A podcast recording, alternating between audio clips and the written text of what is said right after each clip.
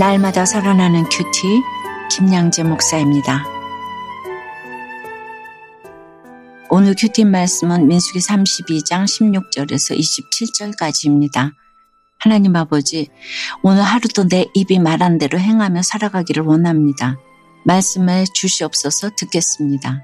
내 입이 말한 대로 행하려면 첫째 내 생각을 내려놓고 하나님의 뜻을 구해야 합니다. 오늘 16절에 그들이 모세에게 가까이 나와 이르되 우리가 이곳에 우리 가축을 위하여 우리를 짓고 우리 어린 아이들을 위하여 성읍을 건축하고 라고 해요. 가짜손 르벤 자손이 요단 동편에서 기업을 얻고자 하는 명분이 무엇인가요? 자신들의 가축을 위한다는 것이지요. 그러나 이것은 핑계여 그들의 이기심의 발로일 뿐입니다. 하나님의 뜻은 안중에도 없습니다. 오직 그 땅을 얻으려는 명분만 앞세웁니다. 그런데 그렇게 이야기하고서는 자신들도 민망했는지 모세에게 타협안을 제시하네요. 17절과 18절에 이 땅에 원주민이 있으므로 우리 어린아이들을 그 견고한 성읍에 거주하게 한 후에 우리는 무장하고 이스라엘 자손을 그곳으로 인도하기까지 그들의 앞에서 가고 이스라엘 자손이 각기 기업을 받기까지 우리 집으로 돌아오지 아니하게 싸우며 라고 해요. 동편의 땅을 허락한다면 가나안 정복 전쟁 끝까지 동참하겠다는 것입니다. 그리고 19절에 우리는 요단 이쪽 곧 동쪽에서 기업을 받았사오니 그들과 함께 요단 저쪽에서는 기업을 받지 아니하겠나이다라고 합니다. 동편 땅 이상의 욕심을 부리지 않고 지금 주신 그 땅에 만족하겠다는 것이지요.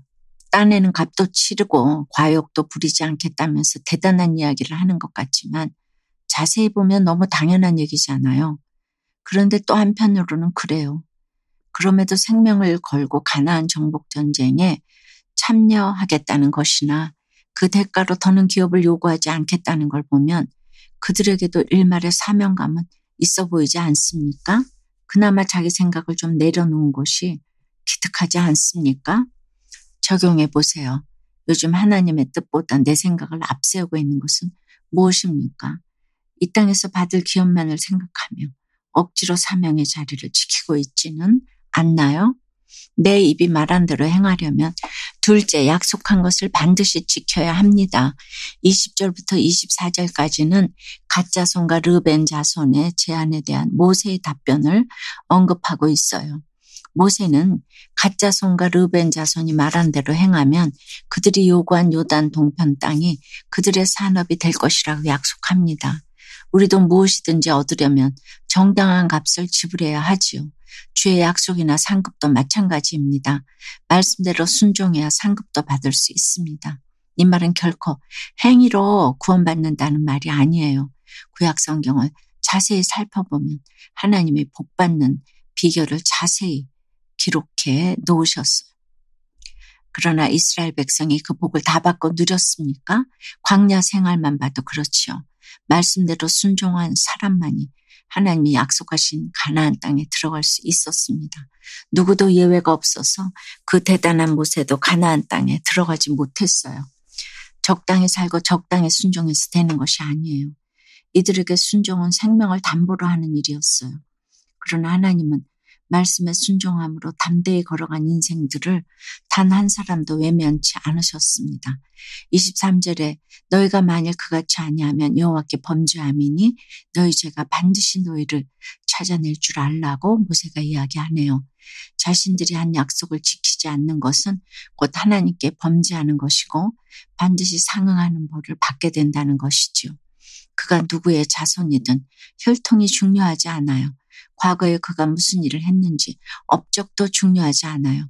불순종하고 하나님과의 약속을 가볍게 여기는 자는 반드시 그 책임을 지게 되어 있습니다.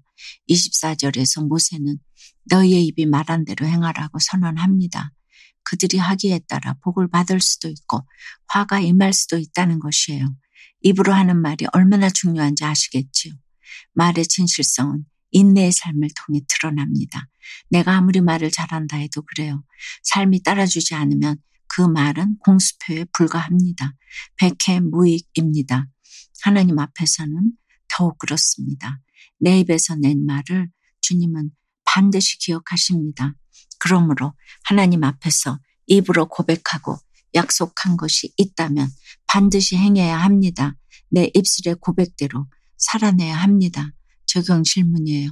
약속하신 땅을 얻고자 내가 지불하고 있는 대가는 무엇입니까?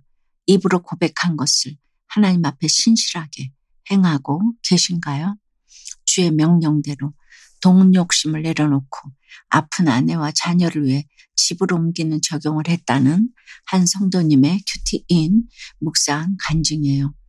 저희 부모님은 아픈 여동생을 27년간 간호하시며 병원비를 대느라 집도 땅도 다 파셨어요. 이후 경제적으로 어려워진 저는 IMF 외환위기까지 찾아오자 모든 꿈을 접고 먼 지방 건설 현장으로 내려갔어요. 소망도 없이 스스로 쓸모없다 여기고 있을 때 친구의 소개로 만난 한 자매의 권면으로 교회를 다니고 그 자매와 결혼도 하게 되었지요. 그 회사에서 강매한 아파트를 팔아 수천만 원이 생기자 돈 욕심이 나기 시작했어요. 그래서 아내가 원한 남양집이 아닌 저렴한 동양집을 구하고 남은 돈을 은행에 넣어 두었지요. 그런데 그 후 둘째를 출산한 아내는 산후 우울증에 걸리고 첫째는 천식과 폐렴으로 여섯 번이나 입원했어요.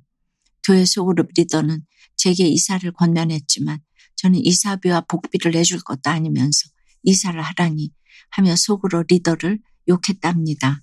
하지만 계속된 설득에 마음이 움직였고 아픈 아내와 아이들도 더는 지켜볼 수 없었지요.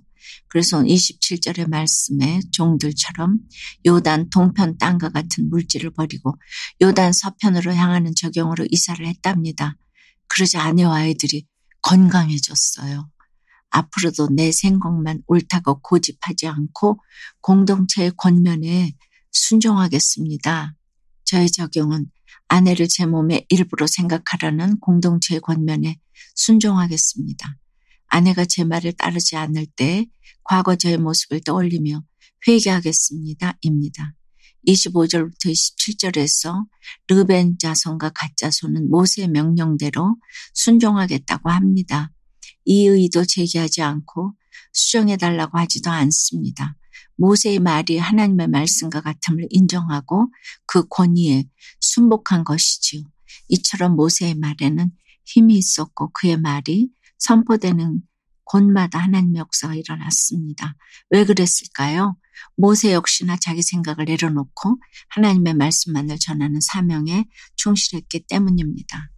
사랑하는 여러분, 오늘 하루 내 생각과 명분을 찾으면서 하나님을 설득하는 르벤과 가짜 손이 아니라 하나님의 말씀에 순종하여 온전히 그 말씀을 전한 모세와 같은 사명자로 살아가는 저와 여러분이 되길 주님의 이름으로 축원합니다.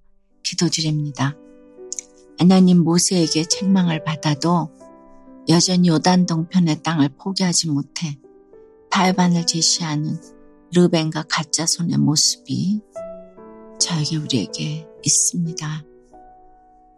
세상의 것을 내려놓기가 이다지도 힘이 드는지를 고백합니다.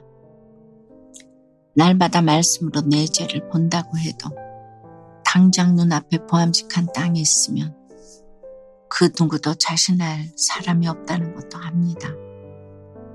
이런 떼부리는 기도를 해도 우리의 연약함을 아시는 주님이시기 때문에 꼭 서원한 대로 행하라고 양육해 주시니 이 또한 감사합니다. 하루를 살아가면서 오늘도 우리 입술로 수많은 말을 할 터인데 우리가 지키고 행해야 할 것들을 늘 기억하며 말하고 행할 수 있도록 도와 주시옵소서. 저희들의 거짓말, 시기심, 질투, 공명심, 이런 모든 그 언어들을 주여 성령의 불로 찢어 주시옵소서 거쳐 주시옵소서 예수 그리스도 이름으로 기도드리옵나이다. 아멘 지금까지 우리들 교회 김양재 목사님이었습니다. 큐티에 도움받기 원하시는 분들은 큐티엠 홈페이지 qtm.or.kr 또는 유튜브에서 큐티엠을 검색하시면 도움받을 수 있습니다. 자세한 문의사항은 지역번호 031-705-5360번으로 문의하시기 바랍니다.